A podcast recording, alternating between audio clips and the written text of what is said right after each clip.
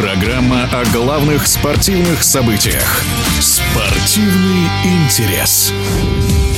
Нижегородская торпеда весьма удачно стартовала в текущем сезоне КХЛ. В то же время фавориты Запада ЦСКА и СКА демонстрируют не совсем свойственные этим командам результаты. С чем связаны высокие показатели команды Игоря Ларионова и хватит ли у нижегородцев запала на весь сезон, расскажет известный хоккеист, мастер спорта России Максим Рыбин. То, что торпеда стартовала достаточно удачно, играет в яркий, динамичный, скоростной, размашистый хоккей, конечно, это заслуга Лариона, то, что он ребятам привил это понимание понимание этого хоккея. Но здесь, думаю, еще очень много внехоккейных факторов, такие как питание, отдых, восстановление, дисциплина самодисциплина. Это тоже очень важный фактор, который влияет сейчас на команду. Посмотрим, как это хватит ли на долгую дистанцию. Плюс была короткая предсезонка, насколько я знаю. На разминку выходит до порядка там, 15, максимум 17 минут разминается вместо 20. Но все это, наверное, нововведение. Это все относительно новое, да, то, что, опять же, Ларионов предложил сейчас современному хоккею. Поэтому, конечно, на сегодняшний момент я считаю, что это заслуга, что молодые ребята смогут раскрываться, что на них нет давления, нет какой-то постоянной ротации ситуации. А ребятам доверяют, ребята играют, и ребята отплачивают всем тем же самым, как говорится, своему тренеру. Насколько удастся сохранить настрой на целый сезон,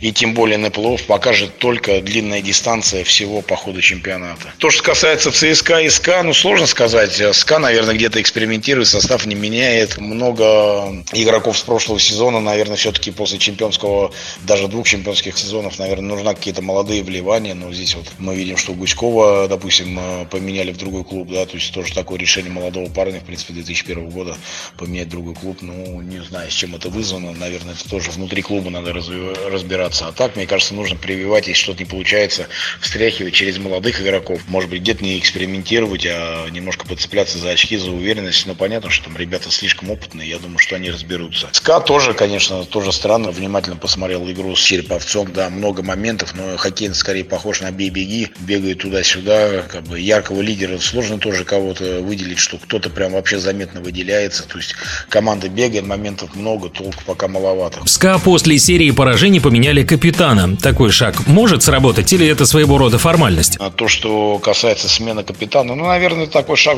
встряхнуть команду, но я думаю, здесь можно не на ошибки менять, а должен быть какой-то хороший, сильный лидер внутри команды, который должен а, руководить командой, настраивать ее, взбодрить, где-то какое-то слово там, если надо, жесткое и грубое сказать в команде, а где-то наоборот кого-то поддержать, если у кого-то не идет игра. Как скоро турнирная таблица приобретет привычный вид и займут ли фавориты верхние строчки, покажет сезон. Но тем интереснее будет смотреть хоккей, если команды, не хватающие звезд с неба, наконец составят серьезную конкуренцию лидерам.